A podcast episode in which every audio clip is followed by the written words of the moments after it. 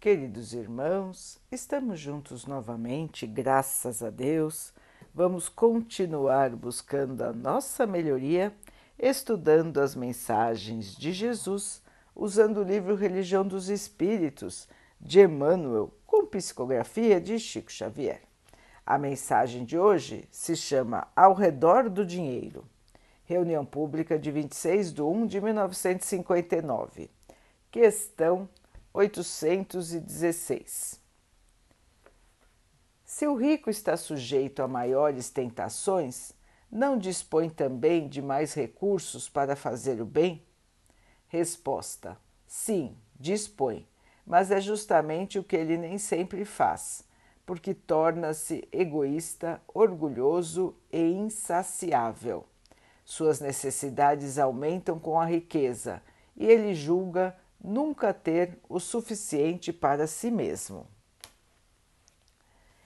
Efetivamente, perante a visão da esfera espiritual, o homem afortunado na Terra surge sempre como alguém que enorme risco ameaça.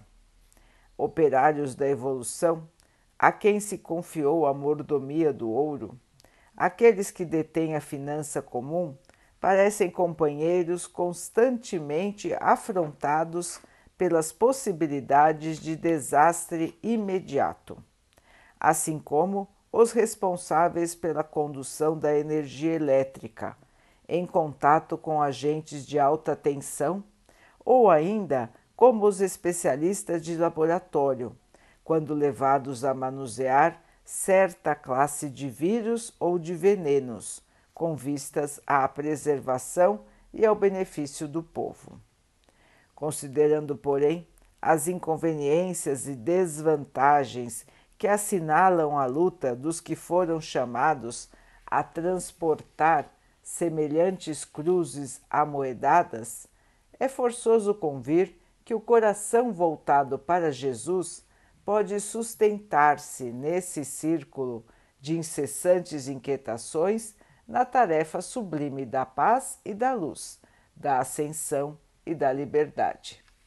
Isso porque, se o dinheiro, nas garras da especulação, pode agravar os martírios da orfandade e os tormentos da viuvez, nas mãos justas do bem, converte a pobreza em trabalho e o sofrimento em educação.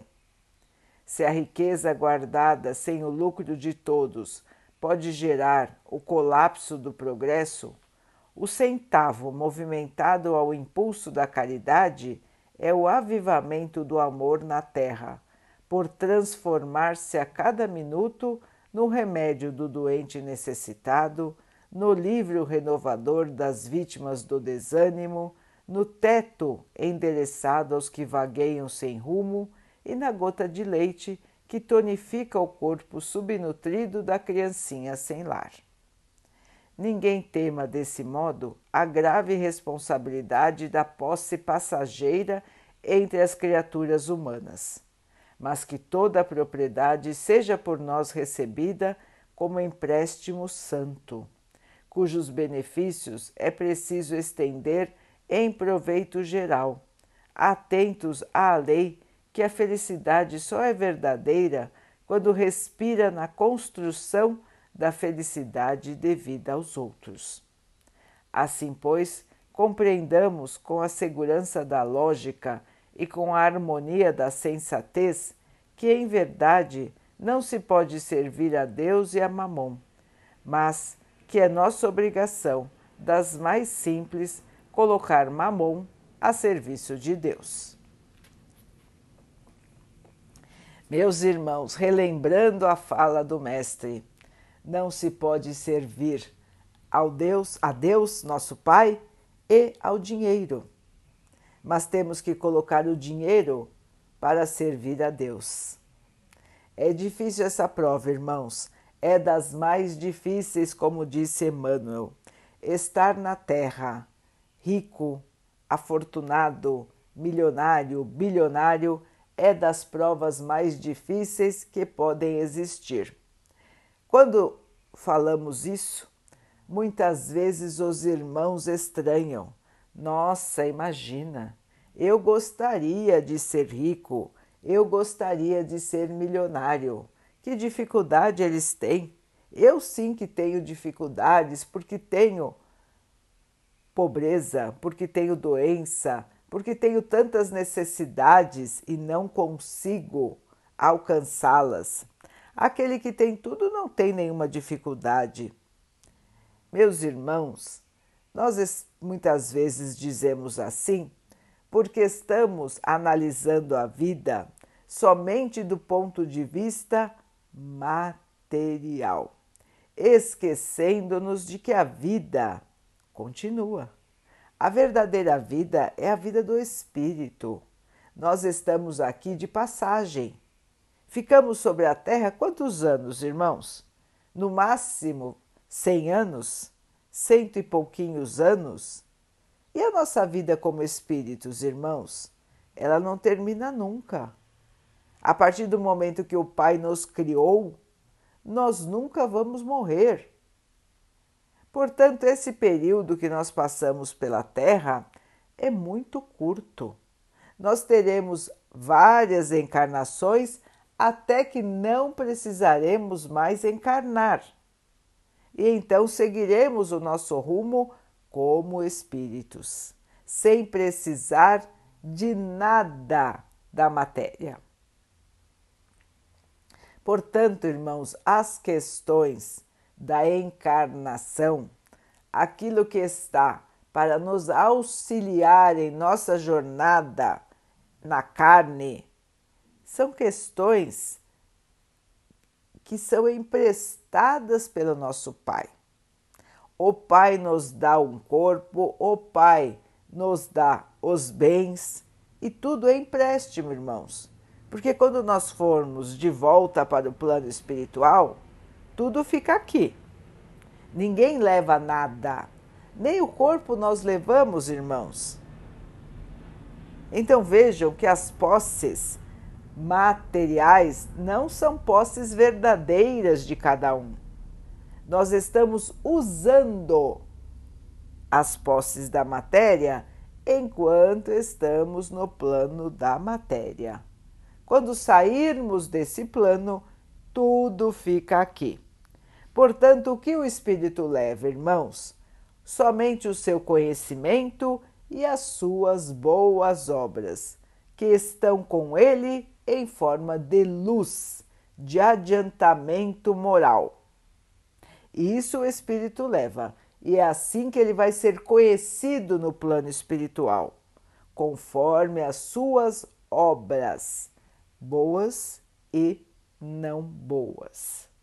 Então, meus irmãos, vejamos a todos sobre a terra como irmãos devedores, como irmãos que estão ainda buscando a sua melhoria, que ainda precisam se purificar.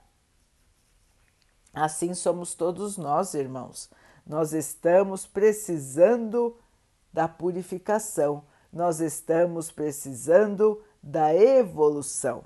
E estando na Terra com posses, temos mais dificuldades para a nossa purificação.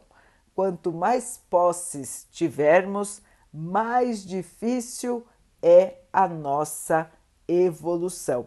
Porque, como bem explicou Emmanuel, quando o homem tem saciadas todas as suas necessidades e tem dinheiro a mais, muito a mais, ele acaba desviando o seu foco de atenção e aumentando as necessidades pelos supérfluos. Vai criando uma infinidade de supérfluos e acredita que precisa desses supérfluos de tal modo que se agarra cada vez mais ao seu dinheiro e acha que nunca é suficiente. É uma tristeza, irmãos, mas a ilusão da posse acaba fazendo isso com as pessoas.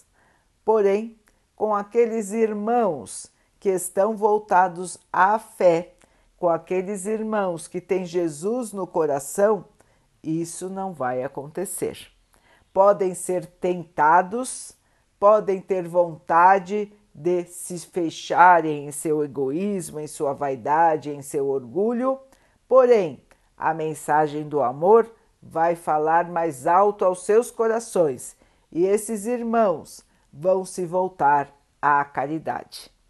O dinheiro em boas mãos auxilia a todos.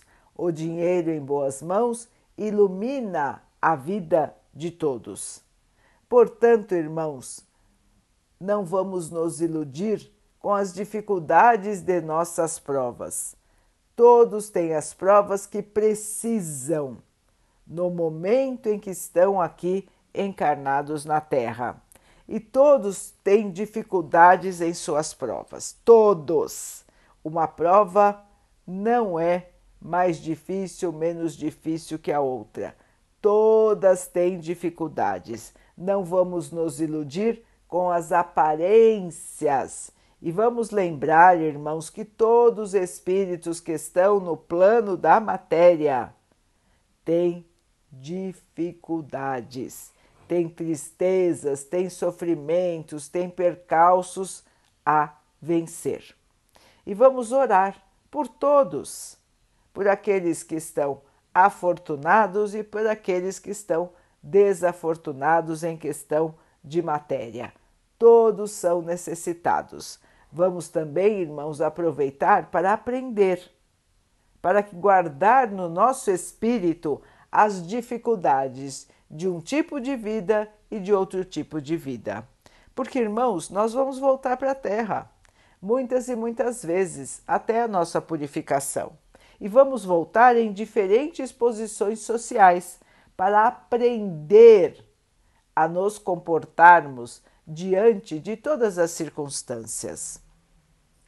Quanto mais cedo nós aprendermos, irmãos, mais rápido nós vamos evoluir.